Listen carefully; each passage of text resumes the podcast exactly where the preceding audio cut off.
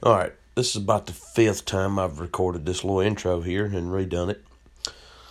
As y'all can tell, I'm under the weather, so I haven't been really happy with any of them, but that's okay.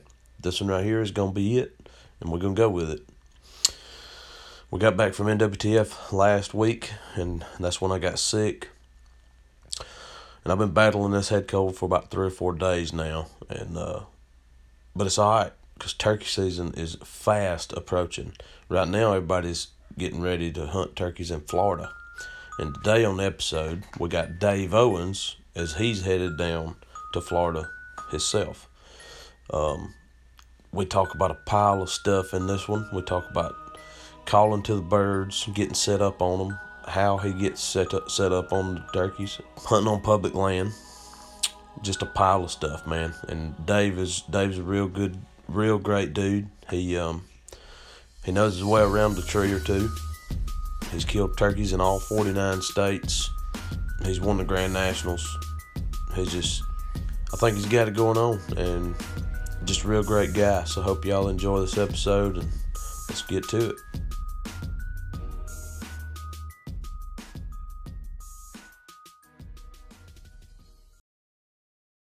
All right. Strut South podcast. This is episode number 26. And today we have Dave Owens. He's a Georgia boy. Uh, he's been in the Grand National Calling Competition for the last several years. He um, he won the calling contest in 2018 and he's Grand National champion. Um, he's got um, a project he's working on, the Pinhoti project, and he's basically just a turkey hunting fool like pretty much all the rest of us are. And uh, so, what's up, Dave? Hey man, I'm here. I'm uh getting to be that time of year. Do what we love. We fixing to be able to slow down, breathe deep, and enjoy life for a few months. Yeah, yeah. I tell you what, I'm. Uh, was talking before we started, and you was on your drive to the uh, drive down there to Florida, and uh, I'm I'm pretty I'm pretty doggone jealous. Yeah, yeah. I'm sorry. I, uh, I apologize for any background noise, but we're running about 80 mile an hour down uh, 75 right now. It's uh it's that time of year. The uh, in the morning the bell will have rung, and it'll be uh it'll be turkey season somewhere in the nation, and we'll be uh we'll be hard after them until uh well until June. So. Uh, my heart is ready, my mind is trying to be, and my body's just not speaking to me. So I'm not sure where I'm standing on it right now, but we're gonna we're ready to see what's gonna happen. I hear you, man. Yeah, I'm. I am. I'm super jealous. I'm ready for our season to start. I know we got another, basically another month, and then ours will be in full swing. Um, I'm gonna make my way down there to Florida though here soon. I'm ready to I think it's time for me to go down there and get me an Osceola. Yeah, it's a uh, it's a place like uh, like none other. That's for sure. I it bit me when I come down here with just uh, I don't know. I'm kind of a glutton for punishment, I guess. Anytime I find tough turkeys, I always seem to wander back into that area just to just to wrestle with them. And um, that was is exactly the case here. The terrain is unlike anywhere in the world. Uh, just can't find this kind of stuff, and you can't hunt turkeys in this kind of stuff. And these turkeys are pretty, pretty ornery, pretty temperamental, so they're fun to wrestle with. So it's a, it's a, it's best case scenario for me.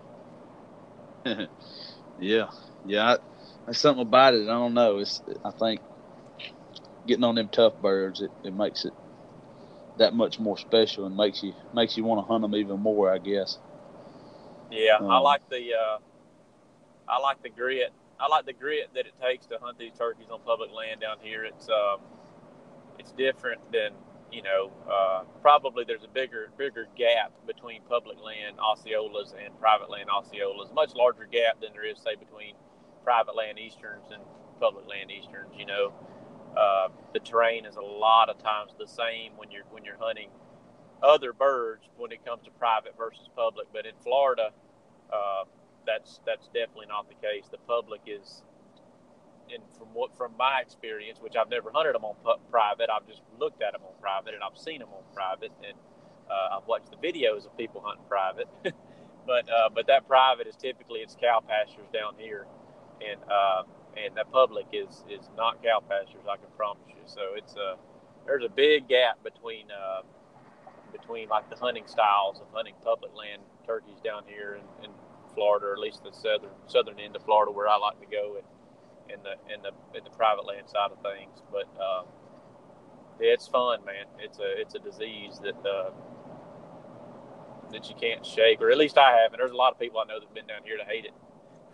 They hate the heat, and the mosquitoes, and the nasty water, and snakes and alligators, and that uh, that black muck that gets all over your feet that you won't be able to wash off for weeks after you leave. But I love it. Yeah, yeah. I, I, I think I think the biggest thing with me is it's just it looks like it's some pretty good looking country down there, and I just for me, I think that's what I would enjoy the most is getting to chase them through all them pretty woods they got. Which I know they got some nasty stuff too, but that's, that's anywhere you go, I think. Yeah, and it's a lot of the like I was saying just a second ago. The, the public down here can be pretty, uh, pretty nasty. I mean, it's thick. These birds live in some stuff that that our birds back home would wouldn't even wouldn't even, you know, consider going through. And these turkeys live in it day to day. Uh, water. I mean, they live in water. Um, they seek out water. You know, um, if it's a dry year, you'll you have to find water to find them. So, you know, birds back home, it's hard enough to get them to walk across a little spring creek, you know, or t- jump across a spring creek. And these turkeys, you know, they probably live most of their lives in ankle deep water. So it's uh, it's definitely a learning curve when you when you jump into this down here if you uh, if you've never done it. Yeah. Yeah. Um, well, we'll we'll go ahead and kick things off. Um, what we'll do first, I'm going to do some some rapid fire questions, kind of give people an idea of kind of what kind of guy you are. I guess I don't know something, and uh, something to make people giggle maybe, and and a lot of these are going to pertain kind of to the Pinhoti project, your show on YouTube, and if nobody out there's seen it, y'all go check it out, and y'all will understand some of these questions. And uh, so, all right, quick fire questions. Here we go. All right. What's um your favorite snack in the woods? Ooh, I guess it's gonna have to be Clif Bars. Clif Bars. All Yeah. right. Never heard of those before. It's just but- a just a just a kind of a granola protein bar.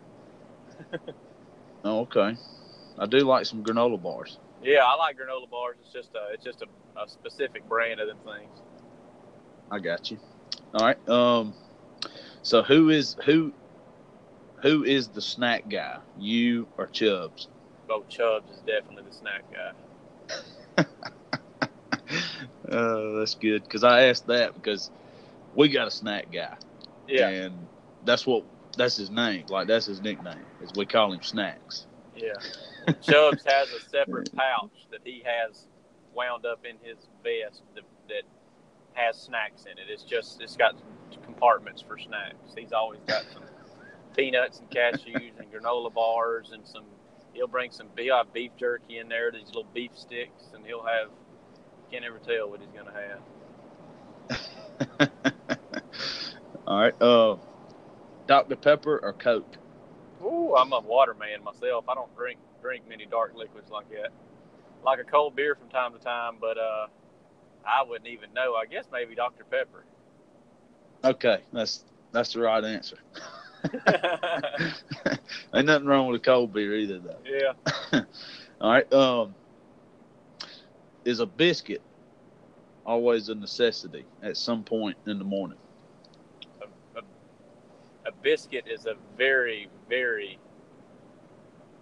sought after item when we have a moment to, uh, if we have a moment, a biscuit is usually on the agenda. Yeah, it's on the to do list, no doubt about it. awesome. Sound like my kind. sounds like my kind of hunting right there. Yeah. Um. All right. Is it true that Chubbs taught you everything you know? He knows. He, he taught he taught me everything he knows. Yeah. It only took a day. You say it only took a day? Yeah, he didn't know enough to take more than a day. but yeah, he was able to teach me everything he knows in a day. oh, I oh, taught that's him good every, stuff. I taught him everything he knows, not everything I know. oh, that's good stuff. All right, last one. Favorite place to hunt? Ooh, that's that's a tough one, man. Um, if I just had to put it, put you know, I could only hunt turkeys in one spot. It'd probably be back home, North Georgia mountains, North Alabama mountains. Uh, so that's got to be my favorite turkeys and favorite terrain. All right, sounds good.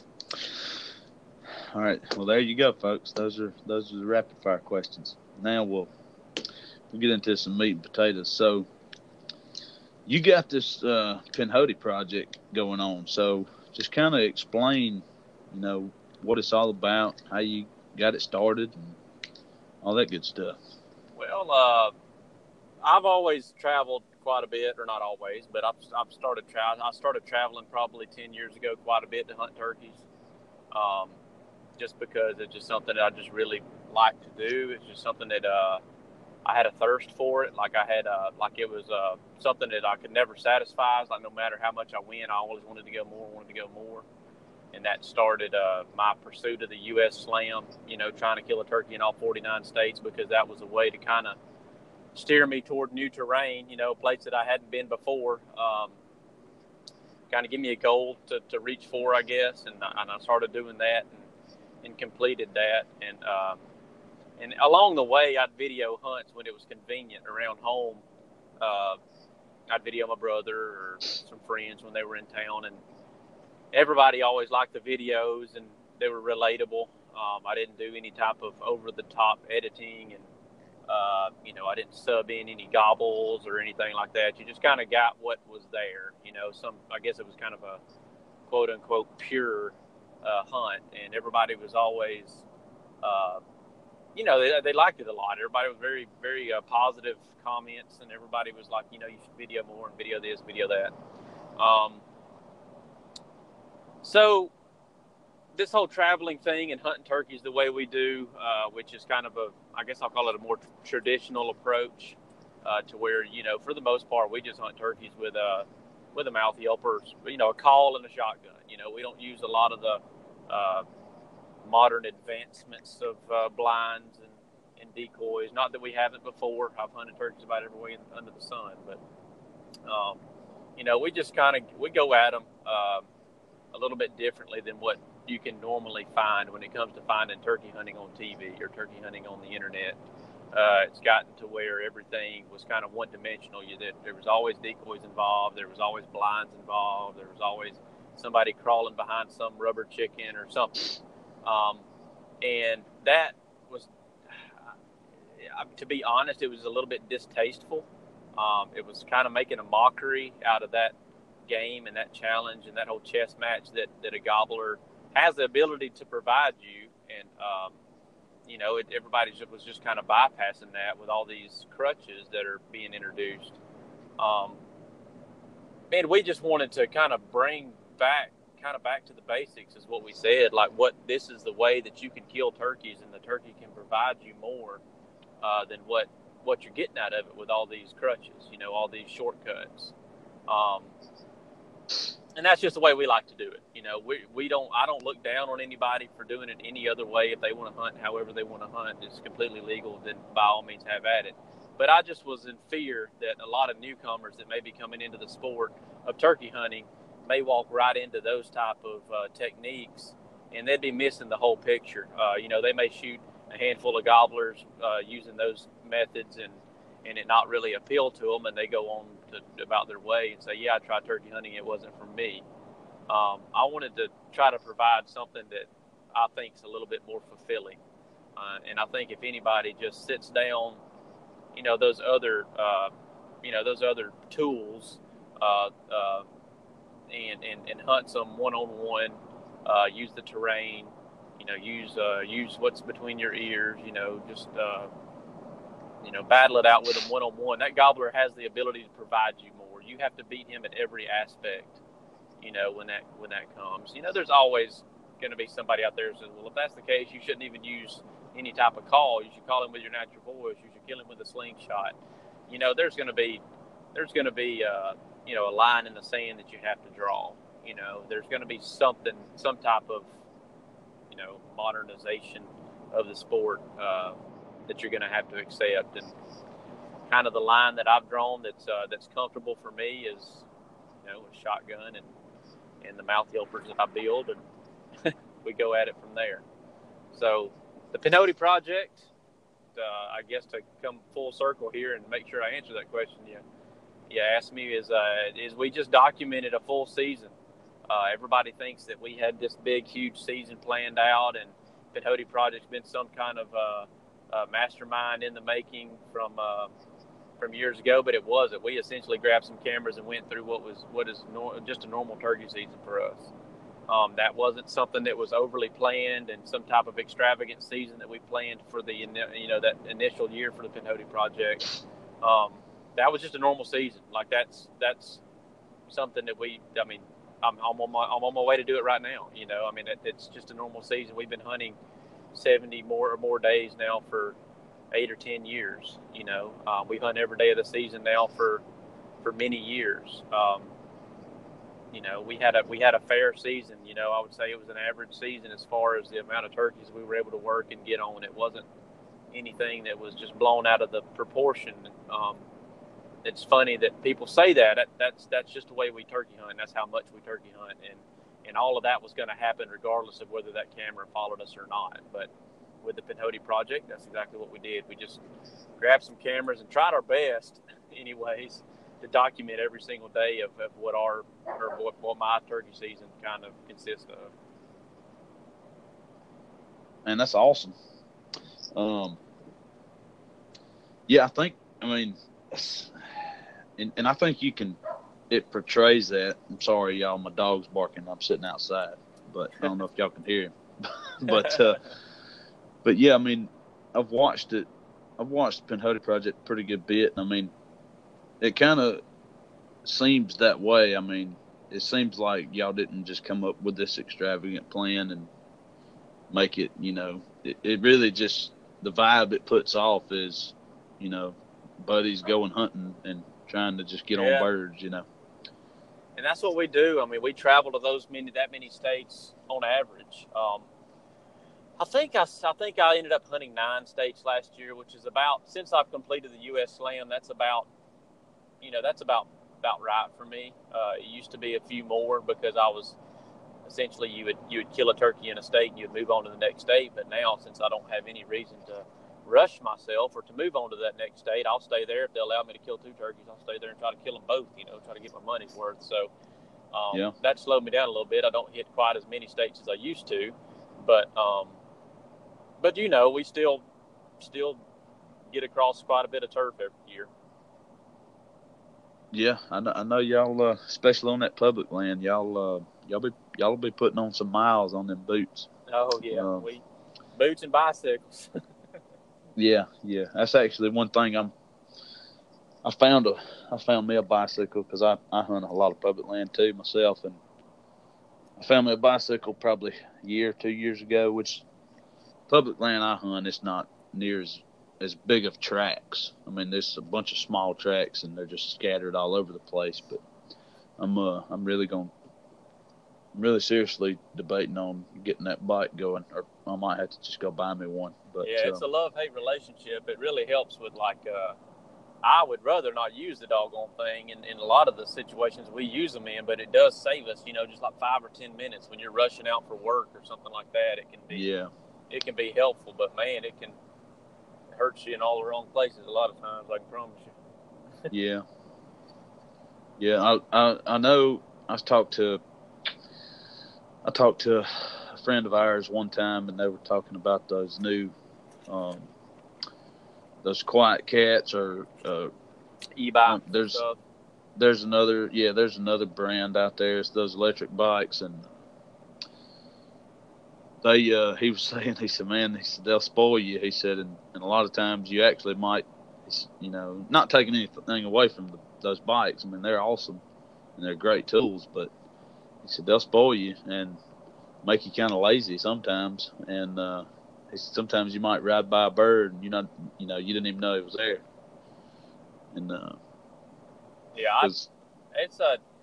I'd love to have one, and I'd consider investing in one. But like uh, a lot of our, all, a lot of the public land or state land we hunt reads no motorized vehicles, so I would assume they would frown on having an, and you know, even mm. if it's electric, you know, uh, I would assume yeah. that's that's still technically a motor, an electric motor. So I would assume you'd probably get probably getting a little hot water if you got caught on there with one of those. Uh, trust me, right. if I thought if I thought it was okay, then I would I'd probably have one because yeah, that would yeah. be uh, that saved me a lot of time and energy, a lot of sweat equity. Yeah.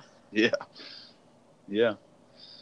Yeah. Now, there's one thing you said that I thought was really awesome. I mean, and I, I do, I use decoys, but I'm not like one of those. I'm not one of those hunters that has to have one every single time. Mm-hmm. And uh, I believe with decoys, there's certain situations where you might need one, and most of the time you might not need one. But yeah, um, it was such a gray area for me. Um, I, you know, you could never tell when you were using it as a tool and when you were using it as a crutch. Like, I and I understand that they're a tool, and using the right situations, they can be beneficial. Um, but like I said, I just I got to where if I killed them with a decoy, I felt a little bit dirty. Like I just didn't like it as much. yeah. So I, I just I was like, okay, that's it. You know, I'll, I'll this is this is I, this is you know this is now I mean you know with kids or something or or, or you know uh, handicapped, so somebody that doesn't have the ability to, to be fully functional or something, or I, I guess I, you know, I can understand that. But, right. uh, but yeah, just for me, you know, for me, it, it just, it just wasn't ride. I just didn't feel, I just didn't like the way the, you know, and that's another thing I say. I mean, if you can, however you want to kill them, if you can lay your head down on the pillow at night and rest soundly without having to, you know, without thinking about it, then, you know, I guess it's okay for you, but I, I just can't, you know? Yeah yeah, I don't think there's anything wrong with that either. I mean, because we all got our our ways of doing it, and uh, as long as we're having fun, that's all that matters. That's right. And um, and another thing you said, you know, about you know kids, um, and that's one thing. I mean, and like you said, I mean, there's times when you need a blind and stuff like that, but um, I, me and a buddy of mine, his little boy, he's five years old now, and we're still trying to get him to, you know, kill his first bird. And uh, but we every like every opportunity we get, we do our best not to put him in a blind. Yeah, yeah. And I mean, with deer hunting, my buddy he'll take his he'll take his son deer hunting, and they'll sit in the blind because I mean, let's be honest, Georgia deer hunting is pretty boring. Yeah, yeah. In most places, yeah, um, we got we got some big deer, but yeah. it's it's kind of boring at times. But uh, with turkeys, we we try our best not to not to put him in a blind because we want him to actually, you know, engage with what's yeah. going on, and I think there's no better way to do that than to actually be out, be in the woods with them. Yeah, absolutely. I agree. And uh, hopefully, hopefully this year we'll we'll get him one. He's actually been a, a, little bit too small, but I think this year he's I think this year he's gonna be it's gonna be the year right here. All I'm pretty right, fired up so. about it. Yeah, let's hope so. yeah. Well, he's man that Joker. He practices all the time, and uh, he he gets fired up about getting ready to go turkey hunting. He, my buddy tells me all the time he'll be sitting in he'll be sitting in the living room. He'll have his decoy out there, and he'll get his little toy gun. He'll go out there and call him up and shoot him. Uh oh. that sounds like he's ready. So speaking of going hunting, you know, um, you're on your way to Florida right now. So what are uh, what are some of the things like?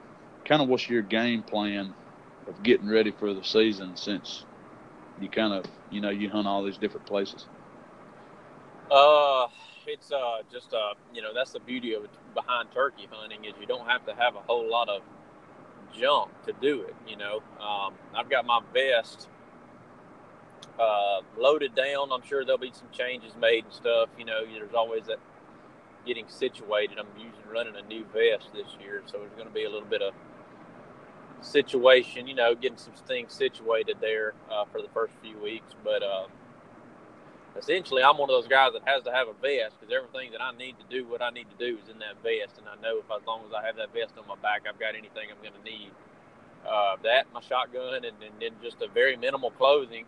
Um, we've learned over the years that no matter how many clothes that we pack, we're going to end up wearing the same pair, maybe two, for the whole doggone trip or whole season for the most part. You know, um, a couple pair of good boots and uh, maps and determination is all you need to be a turkey hunter. So, I like it. I like it. Um, speaking of boots, and I'm I'm kind of I'm going to ask you this just for kind of my personal gain. I mean, if somebody else out there might get something from it too, but in your opinion, I ain't, I ain't trying to ask you to plug anybody, but what do you? Th- what's the best brand of boot that you use since how you walk so much? Uh, Chubbs got me in. Uh, told me I needed to, needed to get on this Crispi bandwagon uh, two years ago, I guess it was.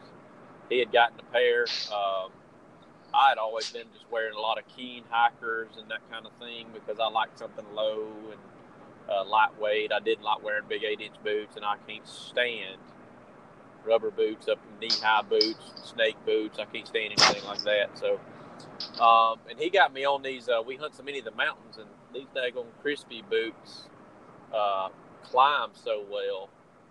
Um, and are really, really comfortable boots. And man, I've been I've worn them now for two seasons, I guess, and uh, or maybe just one full season. Heck, I can't remember now.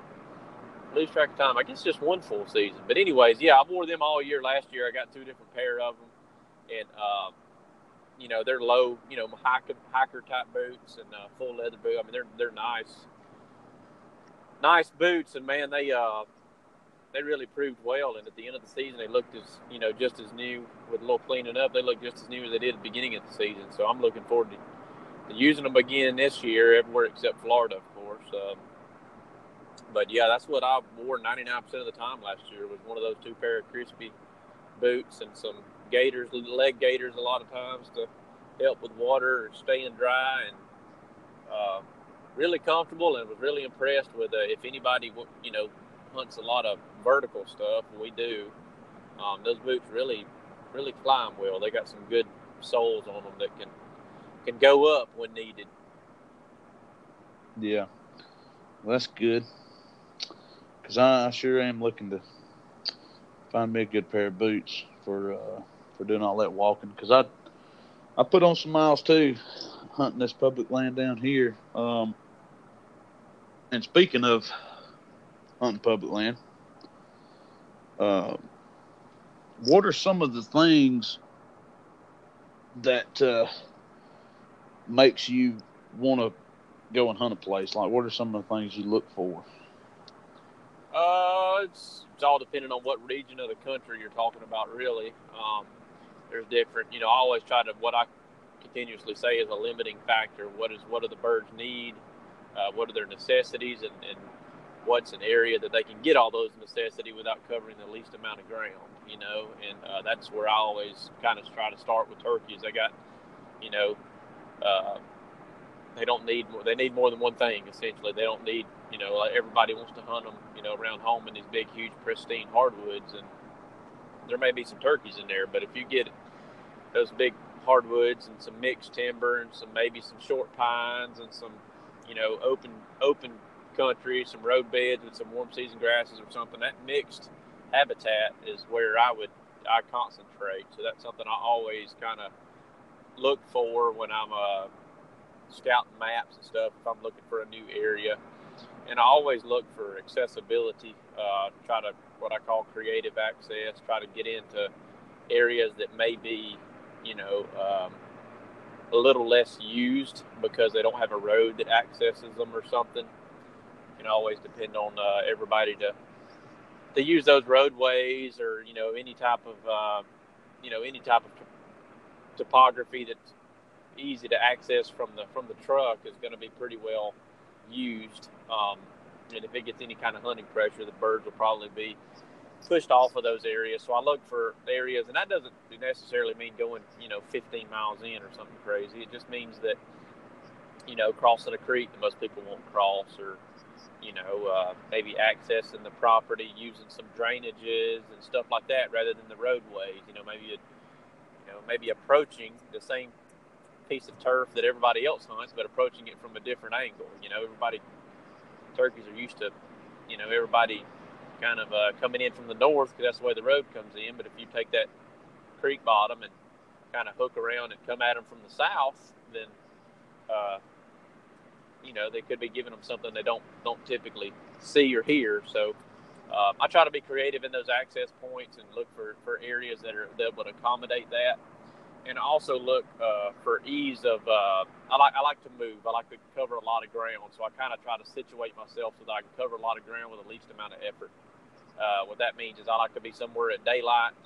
Um, that's kind of my starting point, and I'll have my my my kind of my track uh, laid out in front of me before, uh, you know, so that I can go from point A to point B to point C to point D, and I can do that without having to, you know, overexert myself by having to go down in a ravine, up through a canyon, et cetera, et cetera. I can follow this, you know, spine ridge or this creek bottom or this, you know, uh, cypress head or this cypress strand. I can follow it and work it all the way out. And when I get to the end of it, if I'm not had any success, I can hook around and maybe meet up with the next spine ridge, one over, and, and call into some ground on the other side of it as I work my way up it that uh, that I haven't called into from the from the opposing ridge side or you know creek bottom or, or cypress strand or wherever I'm at. You know, I try to try to make sure that I, I can cover a lot of ground in a, in a short amount of time. If you just go into an area, just walk in there and start from there, you don't hear a turkey then you're just kind of stuck. You're staring at the map, go, where do I go next? And you know, if you if you choose an area that would, uh, you know, facilitate that quicker access from point A to point B to point C, you can get to more, you can cover more ground in a in the in that short amount of time that you know the turkeys may be gobbling a little better than than they would be at you know an hour later. Awesome. That was actually really awesome because you kind of answered the next question I was going to ask was uh, hunting public land like tips, tips and tricks, but that right there kind of falls right into that. So that was good. You could, yeah, you could yeah, always go off on tangents or roads. I know because I've got so many different little aspects and avenues of that kind of talk that you can go into. Um, and it's such a broad brush, you know, when you're uh, when you're approaching a map, you know, and, and that's what that sense of excitement I get. I love when I, you know, get a fresh topo map and I still look at a bunch of good old paper waxy topo maps. Uh, it's kind of getting the thing of the past with onX and all these different mapping softwares. But um, man, I love looking at a piece of ground and just looking at it with a with a with a wide eye. I guess kind of not bottleneck down to any one particular area for some reason. I can look over a large piece of ground and start picking out these little terrain features and stuff. And you know, it's that that same that same desire to hunt the unknown that drove me to travel to all these states and hunt them like I have. Is, is you know, you can still get that same sense of unknowingness and, and excitement, you know, right there in your backyard. Because if you haven't been over there, then you don't know what's there, and you know, it's still that that uh, that unknowingness that that's exciting. I think. Yeah. Yeah, I agree. I love hunting. I love hunting new places.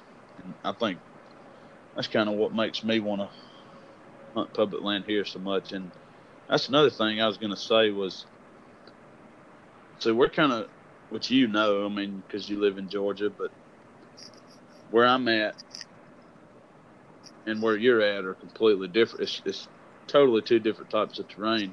Mm-hmm. Um, like where where I'm at, basically from me and south is basically like you know plains, farmland, pasture, stuff like that. You don't yep. really get too many. You don't really get too many uh, big ridges, mountain type. Yeah, mm-hmm. I mean you got some, you got some pretty nasty hills here and there, but other than that, it's pretty, um, pretty, pretty easy walking. Oh yeah, I've hunted that Piedmont down there quite a bit. Yeah, I'm, and that's me. Like, see, I'm right there. I'm like right on the line. You go any further north, about where, basically where I live, it, it kind of starts getting into that. And anything south, this, it's just all flat country. Yeah. Um, but them birds, they sure do like them mountains, and uh, that's one thing I was wanting to hit on. You guys, y'all probably do it a little more in depth, I guess. I mean, I think everybody kind of does it, but y'all really go in depth with trying to figure out how y'all are going to set up on a bird. So, and y'all are always talking about birds being higher, birds being lower, which I think that's got a lot to do with being, you know, up there in, in that hilly country. Yeah, mountain hunters. Um, which I don't know. I mean, it would probably relate down here some, but but I don't know. I mean, but if you could kind of go into that, kind of explain what your strategy is on when you want to work a bird. Yeah, I mean, obviously, we're always just uh, we we are a little bit more patient at the roost time than a lot of people are, uh, unless we got a bird super close. Because um, we like to kind of take a take an inventory and pick out the bird that we always just try to reason, and that's part of that that whole process. Uh, you know that you, that you go through. I feel like every time a turkey gobbles, if you decide to go after that turkey, there's different phases that you go to you know, you, you start with finding him, and then he gobbles, and then you listen to him, and you figure out where he's at. Like, uh, why is he there? Um, does he is you know, given his location, is he more? Is, would you think that he has hens? Um, is he close to another gobbler? Is you know, um, you know, what was he doing yesterday evening? Uh, what was the weather doing yesterday evening? Is he wet? Um, is he going to fly down and, and, and be lethargic because it's cold and wet? Is he, uh, you know, is he sound enthusiastic on the limb? Is he gonna, is he gonna be uh, receptive to some, to some, you know, getting in there and, and, and calling to him a lot?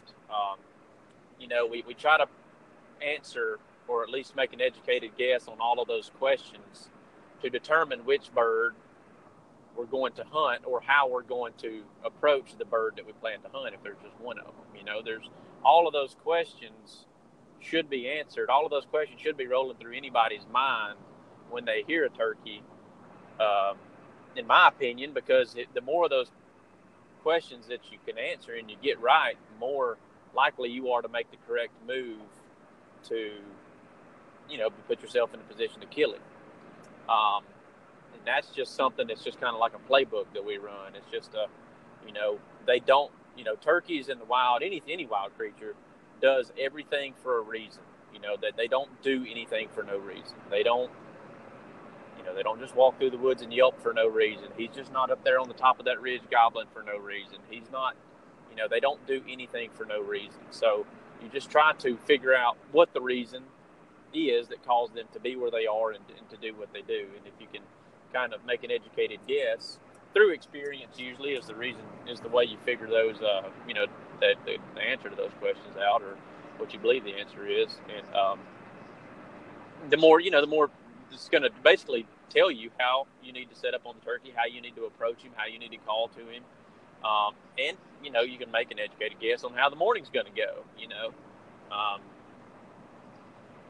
and that's just, you know, that, that's how I approach every turkey. Every turkey I hear, uh, I look at where he's at, um, you know, and try to try to answer some of those questions and uh, and you know you start building a relationship with him with every question that you can answer or every one that you can you know kind of make an educated guess at. And what's fun is getting in there close to him and uh, making a good setup that you think is going to be best and then start trying to work him in however fashion that you've formulated that's going to work and and then seeing if you made the right you know made the right guesses and seeing yeah. how many of those questions you got right.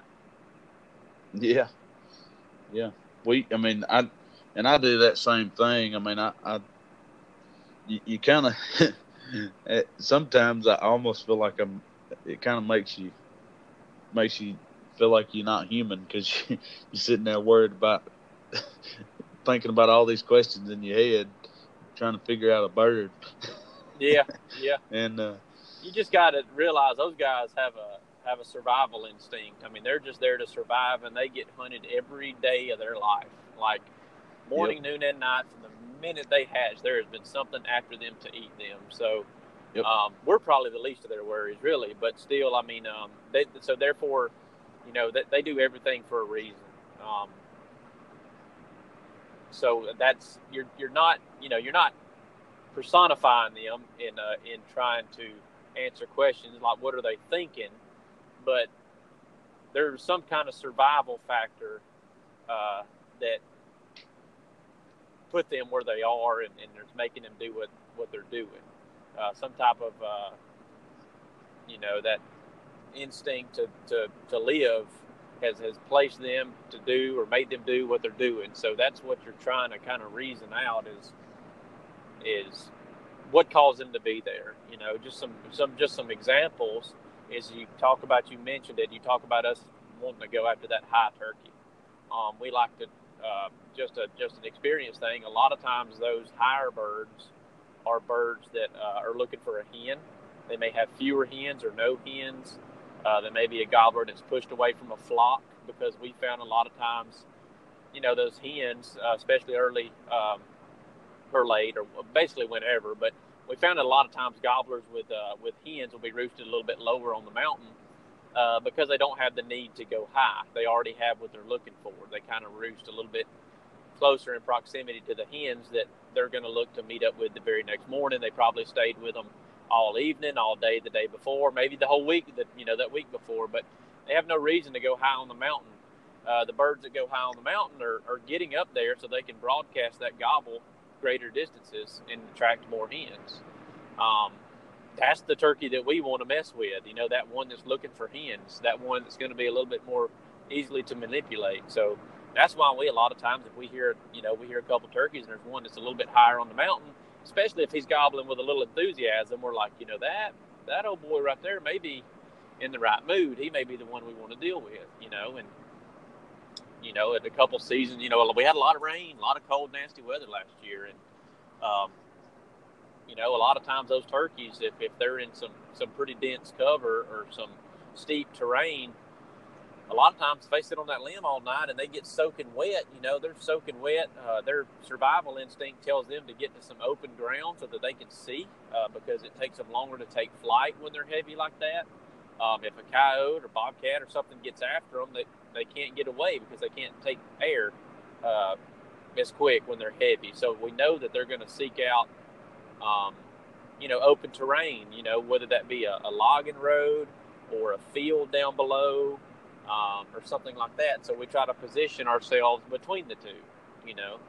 Um, so that's just just a couple examples there of how we may uh, kind of employ some of that reasoning that we're putting into into those those little thought processes we go through as soon as we hear a turkey.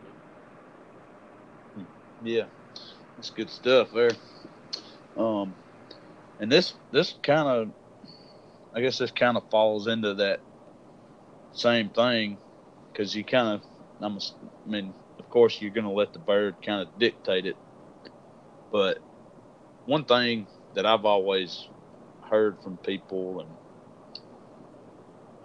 I've hunted a lot of public land. I've been hunting public land around here for probably, I don't know, maybe the past 10 years. And uh, you always hear from people a lot and they say, "Oh, you don't need to call to them birds too much, especially on public land. You don't need to call to them. You don't need to call to them." And um, but my thought is, if everybody's thinking that and everybody says that, then that means everybody's going in there and they're not calling a whole lot. Yeah. So, and say I'm completely different. I actually call a lot. I think I feel like I call a lot more than your your norm. You just your everyday hunter that goes and hunts public land. Um, but is that kind of what y'all do? I mean, y- y'all kind of let the bird dictate how much y'all call and stuff like that. Yeah, we do. It's all situation specific for sure. Um, I like to do basically just enough is my philosophy there. I like to do right. just enough. Um, but that being said, he's probably going to hear me before I leave. um, yeah. Because, uh, you know, uh, if if the small talk is working, um, then I, I, I, that's all I'll stay with. Um, you know, it. And if you watch the Pinhoti project, you've watched you watched us kill turkeys that we didn't call to. Uh, you watched us call turkeys that we called that we clucked to two times to kill. Um, and then you heard us blow reeds out of them yelpers on some of those hunts. Um, you know, yeah. so it's all situation specific. Um, if I'm challenging hens, if he's got a lot of hens and I'm challenging hens, or I'm trying to call to a satellite gobbler, or I'm trying to get inside a big flock, we're going to be blowing the calls a lot. We're going to be cutting at hens. We're going to be raising cane. Um, if I get tight on a gobbler, then I'm probably not going to call much. Um, if I'm dealing with a bird that's acting finicky, I'm probably not going to call much.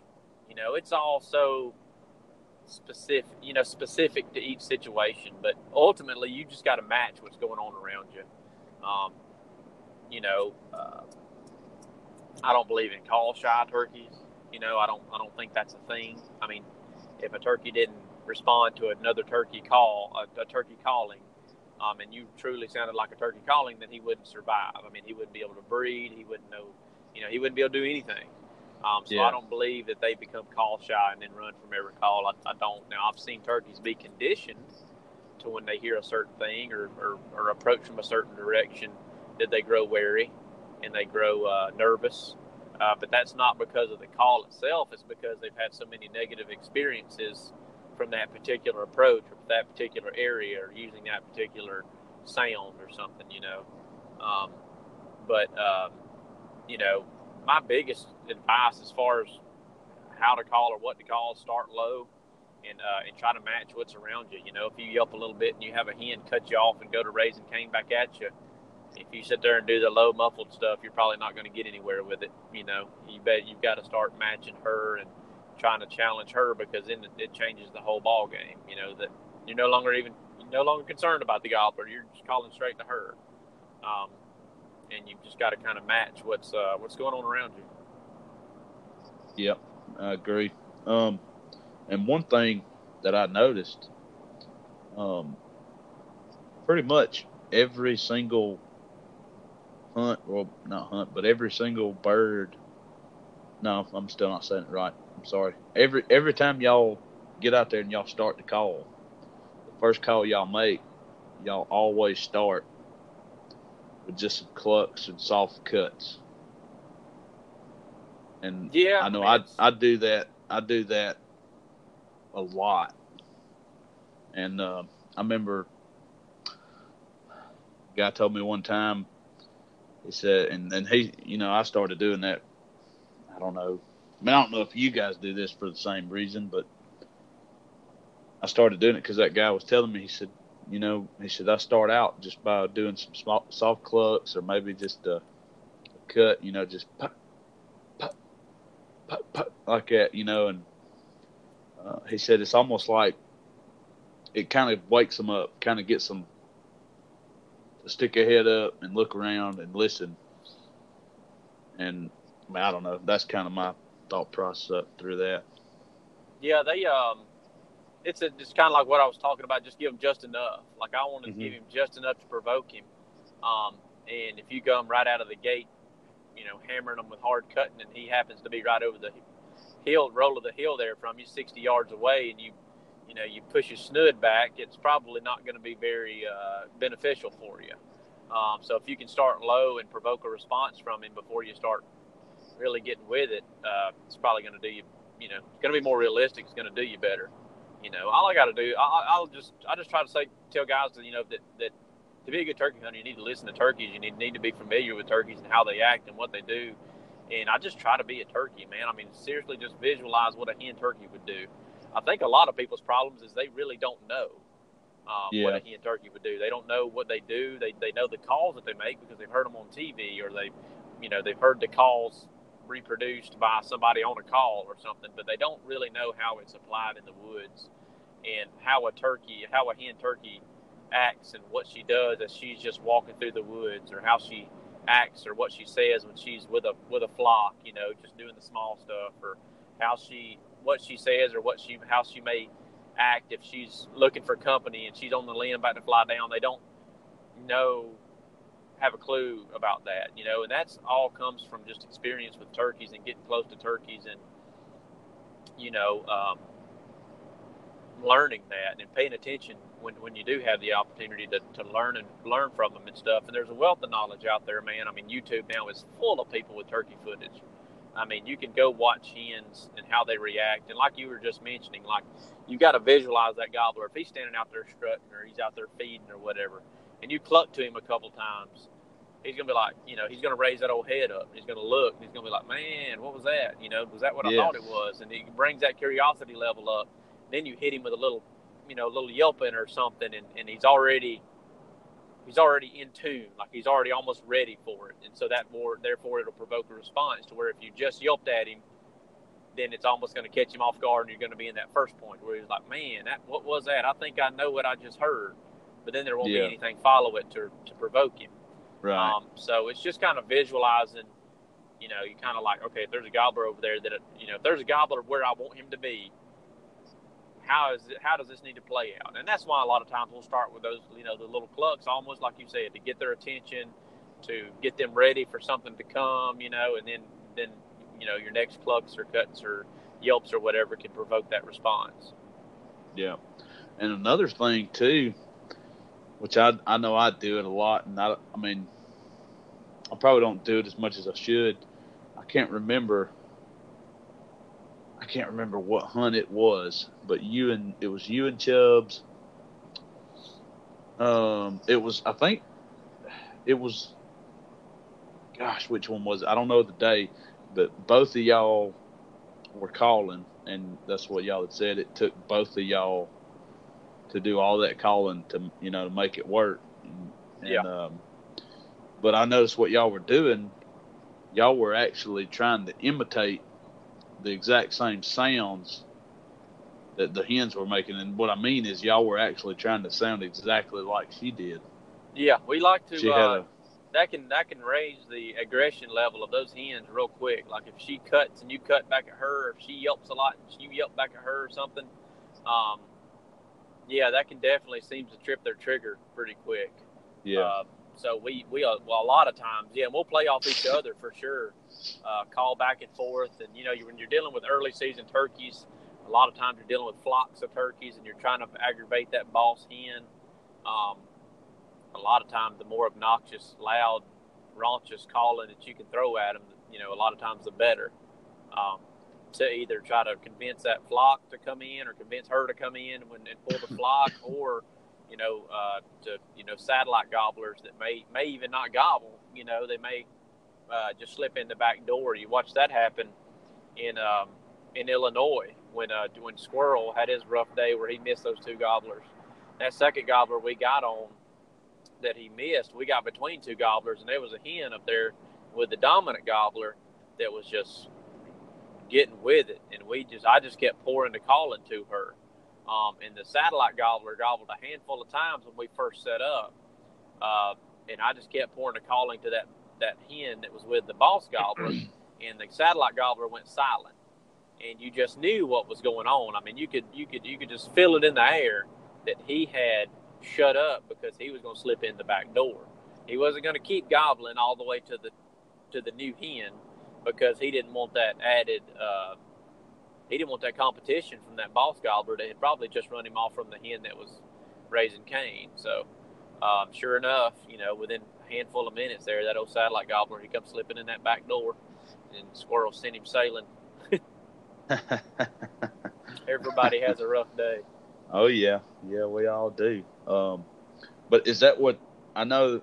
In that that in, hunt in particular that I was talking about, um, I think it was a hen. Uh, y'all even said y'all didn't know at first, but it sounded almost like Jake. She was sounded like a Jake.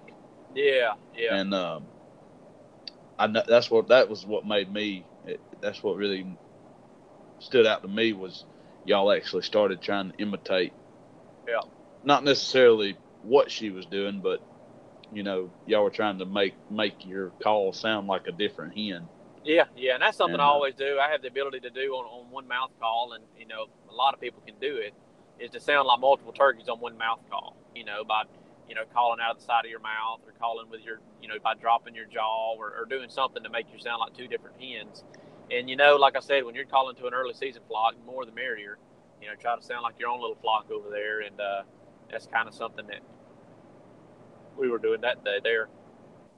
Speaking on calls, you could go on for hours and hours about just calling, yeah. and um, but that reminded me, you know, that's one thing. You never know what's going to work, and it's always good to try to figure out or kind of experiment with different sounds, stuff like that, because you never know what's going to get a turkey fired up. But and that made me think, got me to thinking about. There was a hunt last year. Me and my buddy went on, and we were always after this one bird, and it was a long beard, and he always had five jakes with him, and uh, he they stayed together all the time. I mean, they never broke up. It was almost like they were a bachelor group. And um, every once in a while, they would have hens, and if if they did have a hen, it it was only one. And and man, we we beat ourselves to death trying to kill that joker. And it just they just he wouldn't they would gobble, but they wouldn't come into us. They wouldn't come to calling, nothing. And uh, I remember one day we got close to them. We could see them out in the pasture, and we were sitting on top of a hill, and they were down in the bottom. And he was out there strutting, and the jakes were just out there hanging out with him.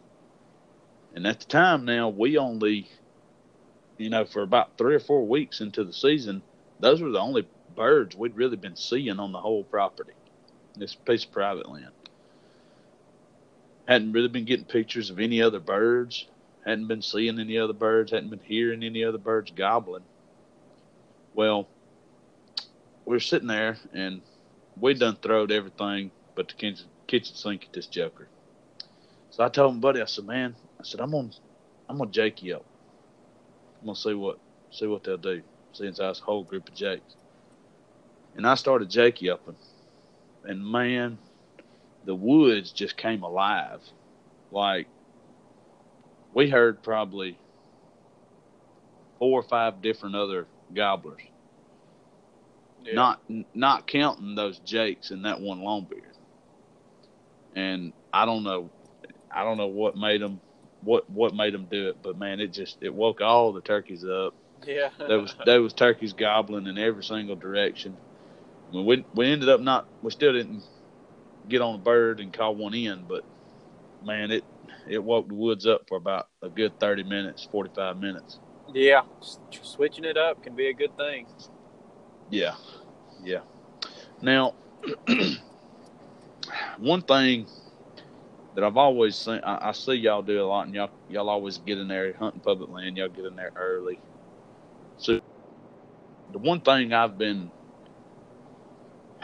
the most terrified about doing is going in there, getting in there super early, with the light, but I see y'all use them a lot. Do you? I mean, which I guess I mean y'all y'all do have pretty good success with it, but I just I'm always terrified that them turkeys are going to see that light. I mean, I know they're probably up there sleeping, but yeah, I mean, we know. use a light to get in a lot of times, but now when we get close to turkeys or we think we're close to turkeys, that light usually is, is off.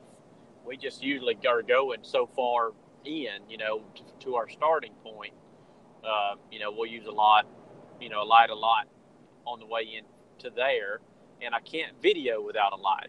So um, right. if I try to video without a light, it's just you know it's nothing. You can just get audio. So a lot of times we have to flick, you know, put a light on to kind of show what we're doing a little bit, um, and uh, and then flick them back off and keep on doing what we're doing.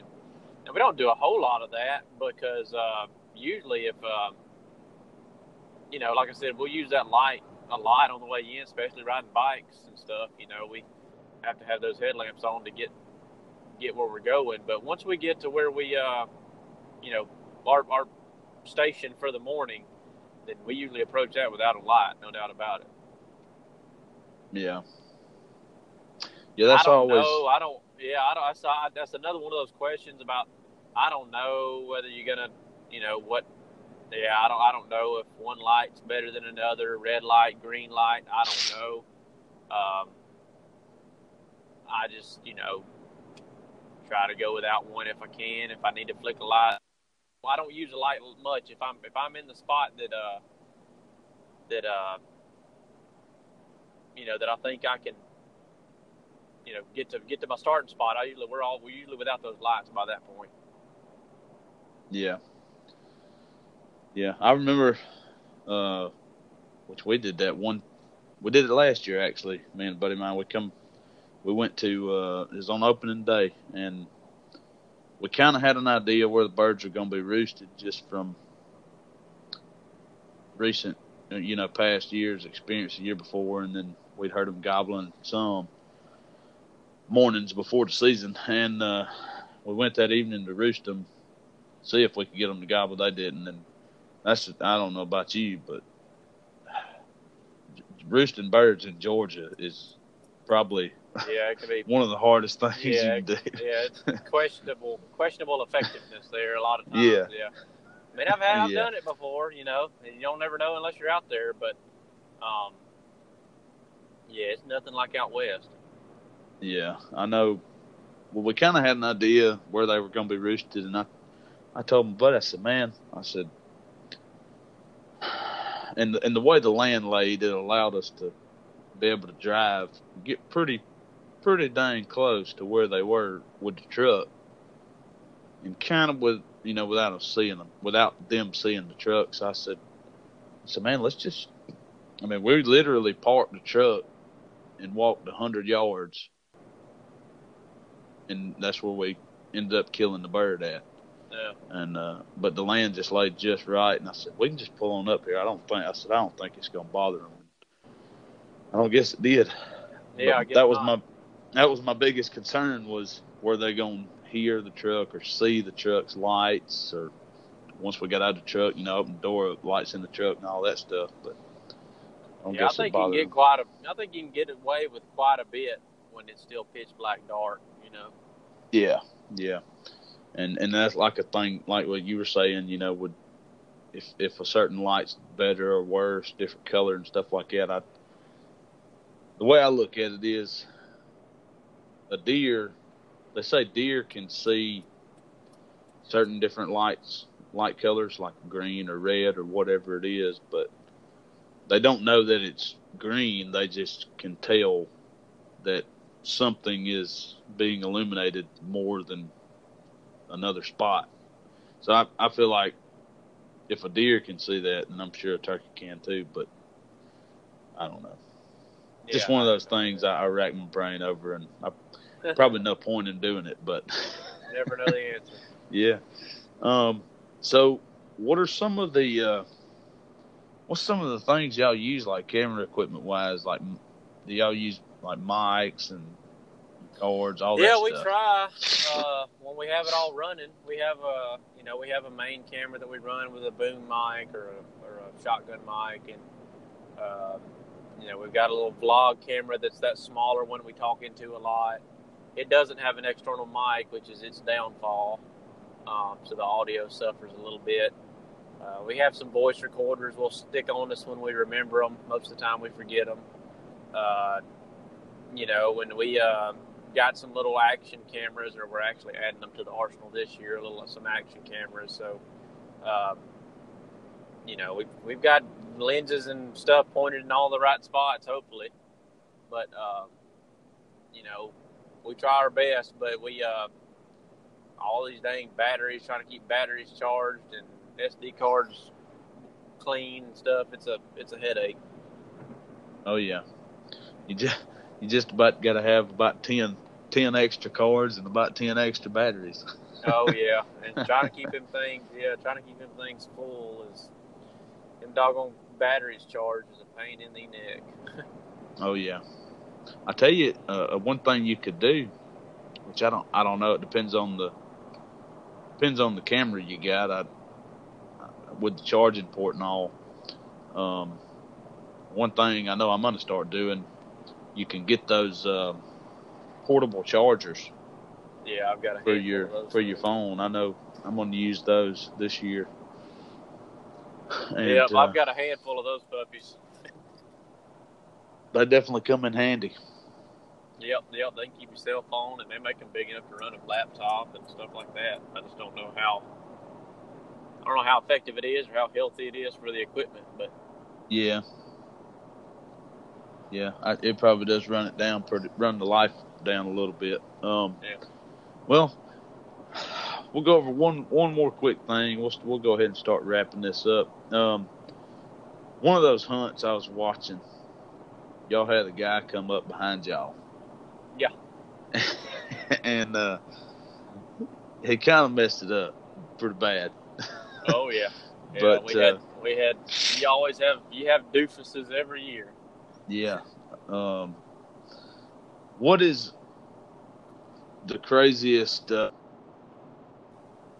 thing that's ever happened to y'all on public land? Uh, concerning another hunter like that. Well, um, yeah, I would say yeah, yeah. I guess concerning another hunter.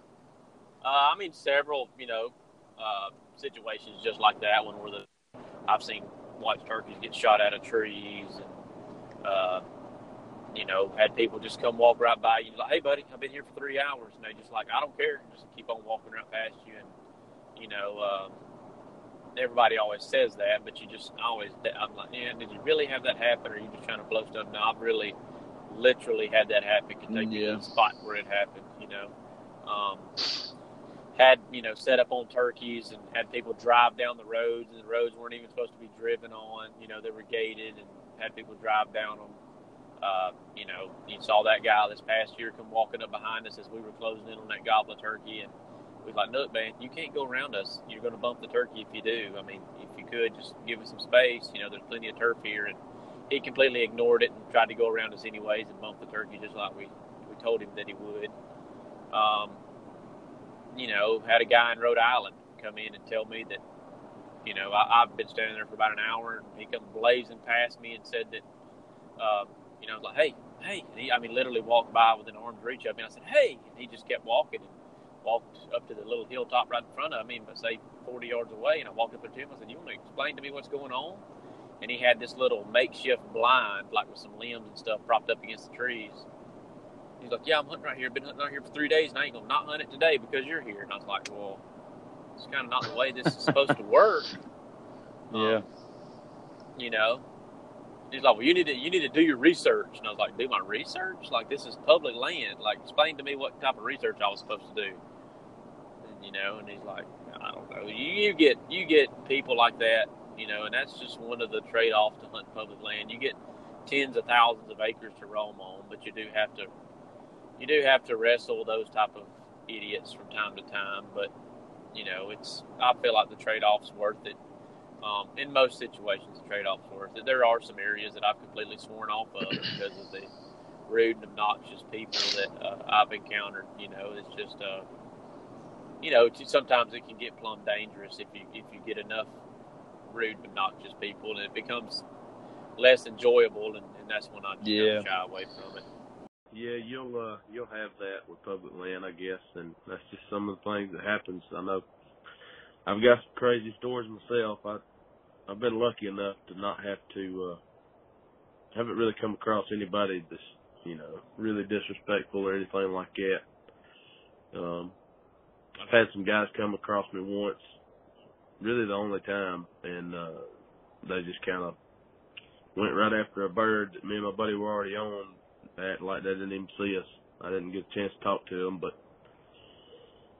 I don't know. It was it was kind of crazy, but just like anything else, you know, you bump into crazy people in the convenience store and parking lots, and you know, there's there's gonna be rough folks that you bump into in the woods, and some that's not so rough. It's just everybody needs to keep a level head and realize that everybody's holding firearms. So, you know, That's uh, right. We have I did have a guy down here in Florida actually a handful of years ago pull a gun on us, and we had to pull a gun on him, and it was a whole nasty situation. So, you know, you that's I mean that's Mm. the same kind of stuff that can happen when you're you know when you're walking to the walking into the grocery store or something. You know, it's Oh yeah. You, know, you got you got people that are just crazy. You know, it's it's going to happen in all forms and walks of life. So hunting's no exception. You're going, but for the most part, you know, I've we bump into. I mean, like I said, we hunted. You know, we hunted 75 days last year, 75 mornings, and we only had, you know, a couple little run-ins. You know, during that whole, you know, span there to where we had had words with somebody. You know. Right. We had to turn, yeah, we had to turn people around at gates a time or two that, you know, but nothing, nothing extreme, you know. Yeah, yeah. I mean, I. That's. I mean, I think that's the biggest thing. Uh, if if anybody, if y'all, if anybody out there is ever going to go and hunt public land, just you know, just just be respectful and understand. That you know, that's that's kind of the way it works. It's kind of one of them unspoken rules, or but that's the way it should be at least. I mean, if somebody, yeah. if you know somebody's in there, and they are, especially if you you know they already own a bird.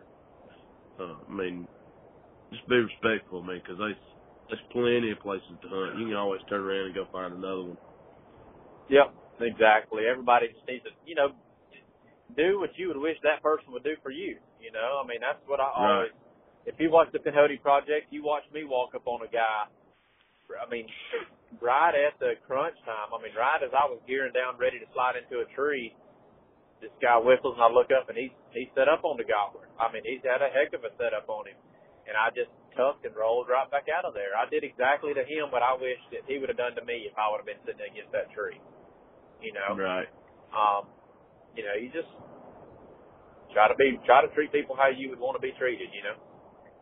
Yeah. I don't I don't know if I've seen that episode. Um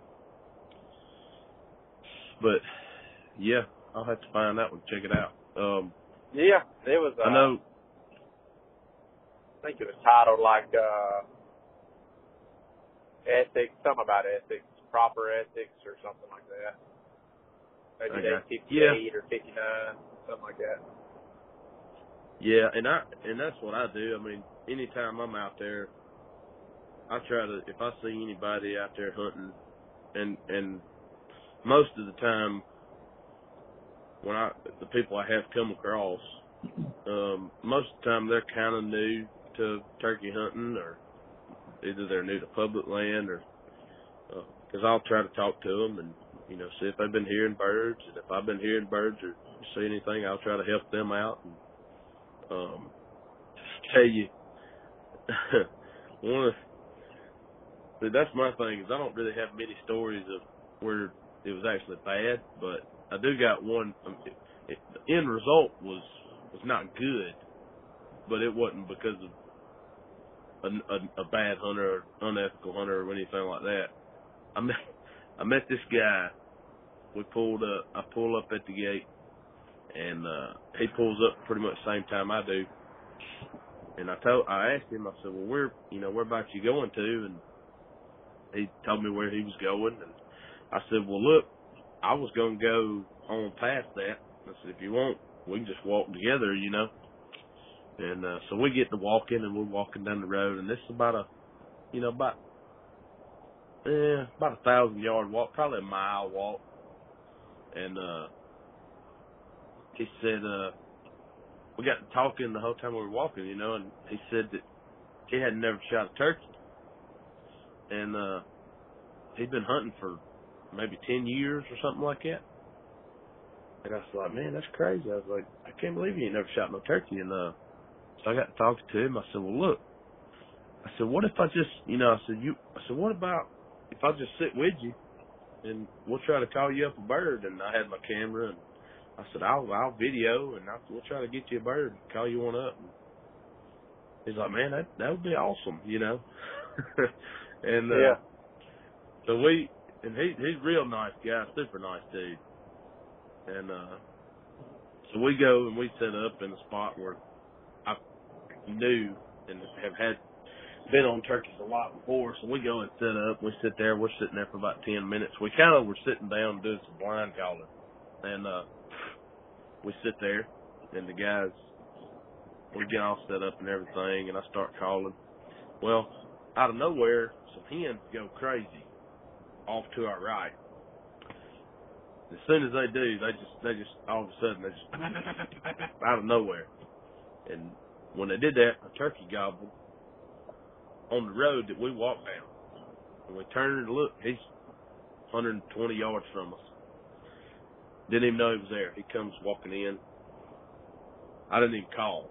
And uh I said, look, he's gonna walk right in between. He's gonna walk right in front of us. Them hens is gonna pull him over. I said, he's gonna walk right in front of us. So he was a good little piece. He's probably 40 yards. He shoots. He misses. He rolled the turkey. Turkey gets up, jumps, and runs off. And um, the turkey, we couldn't find him. So we get up. We're looking for him, you know, and we're basically, you know, blood trailing him. We see drop here, drop there, but I think the turkey made it. I think he just kind of boogered it, just nicked him a little bit, and uh, so we, we, about ten minutes done went by. We get back to where we was sitting at, and I was like, man, yeah, he just he's gonna have to cut that one as a loss, you know. And we're sitting there, another turkey gobbles, like super close. He's probably about 100 yards, 150 yards, something like that. So I start call. I actually called this one in. He comes all the way in and uh gives him a perfect shot, 30 yards. Couldn't ask for nothing better. Shoots at him and misses him. And uh, I, I was pretty tore up. Uh, I mean, I didn't get Yeah. angry, but I said, uh, I was I was asking him, you know, and he was just he didn't. It seemed like he didn't really know a whole lot, or he hadn't prepared himself very well. And I was Yeah. asking him, I was like, "Man, what are you shooting? What's your choke? What's your shells? All this and that." And he, I don't think he understood. I think he told me, he said, "Man, I shot my gun before the season, and I had like ten pellets in the in the in the head and in the neck at like Yeah. forty yards." And I said, "Man, I said that." I said, "Yeah, that ain't that ain't gonna cut it." yeah. I said, "You might get lucky." I said, "But yeah. it needs to be a little better than that." Said, But and I I told him what what he needed to do, what I thought he needed to do, and but I don't know. I I hope he I hope he got it figured out. Hope he figured it, all out. uh, man, it was it was kind of tough. It was it was kind of tough because there could have been two birds that I could have killed, but Oh you yeah. know, the end That's the rule at the that I that's the the rule that I put in place. I I put a rule into place if I'm calling for somebody or somebody's hunting me due to due to similar situation in the past, to where unless it's somebody that I know, you know, unless it's one of my buddies that I know is prepared for this, they shoot my gun. Like that's the rule that I've set in place. what? To where if I'm calling or if I'm uh, you know, if I'm uh, you know, if I'm calling for somebody or I'm there, I'm videoing somebody unless it's somebody that I 100% trust that did the homework and, and that's got their gun set, then they shoot my gun. That's just that's just something that has to happen. If I'm if I'm going to devote the time and try to call a gobbler in for you and try to get a gobbler in front of you and, and we're going we're going to do this thing, then that's just one of the one of the things that I make happen is is they shoot my gun because I know if they shoot my gun then it's you know it's ready to go, and uh, so Yeah, that that is a good uh that's a good rule to have. I I kind of wish I I don't. that rule set in place. Yeah. Because I don't, uh, I don't, I don't play that wounding gobblers game. You know, I can't stand to shoot yeah. one. And Oh yeah. It's one thing to miss one, but it's one thing to wound one, and I can't stand, I can't, I can't live with that. So, Yeah.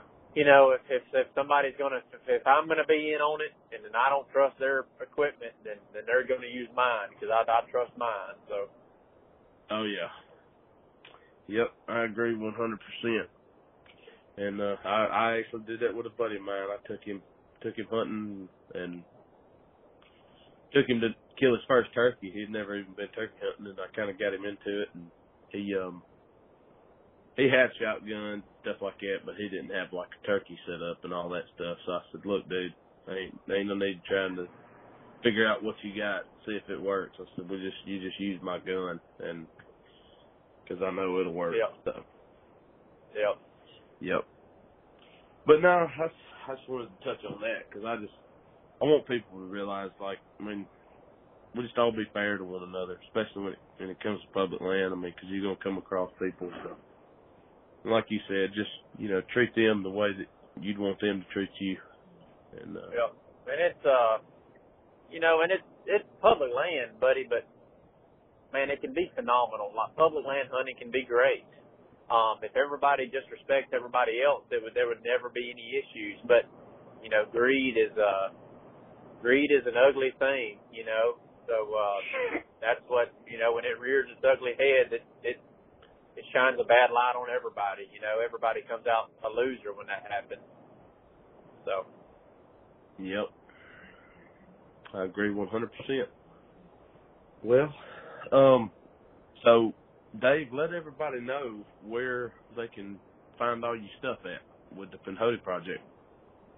Uh, Pinhoti Project is, uh, we do our main thing. Our main gig is a YouTube channel. Uh, you can look up Dave Owens Pinhoti Project. Any of that should get you over to our channel. You can watch last year's season.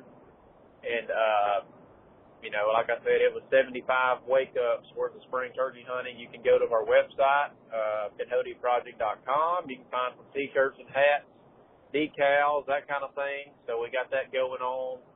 Uh, you can check that out, and of course we're on Facebook and Instagram like everybody alive, so you can uh, correspond correspond with us through there. But uh, but yeah, we're fixing to get kicked off with the 2019 season. I haven't made any type of official video yet. I've been trying to do it, but it's been it's, it's rained every day that I've had an opportunity for the last two months. It seems like so I haven't been able to get the cameras out in the in the woods to do any kind of hey, this is what's coming this year video. So hopefully, driving 12 hours south, hopefully I can get some sunny weather that I can actually put something out there for everybody so that they can uh, kind of give everybody an overview on what to expect in the future with the Pinhoti project. So it's uh, it's coming, guys.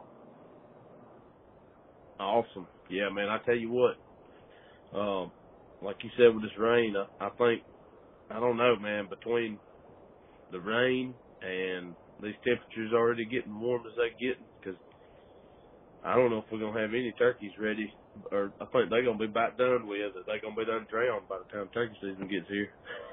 Cause I know. I think they would. I know today. I hope they find us some snorkels. Yeah, because man, I I don't know about you. I, I like for it to stay cold before season starts, but because I know today, man, today it was it was hard to say toenails. Oh yeah, it's uh it's uh yeah, I like for it to stay cool. I like for that first week of the season. I like for those mornings to be about mid thirties. That's that's my favorite. Yeah, yeah, me too. Me too. Well, Dave, I sure do appreciate you coming on here, man. Uh, I think we covered a lot of good stuff. You bet. About the Pinhoti project and all that good stuff. But um, man, good luck on your season, and uh, good luck down there in Florida in the morning. Maybe y'all will, yep. maybe y'all can lay lay one down.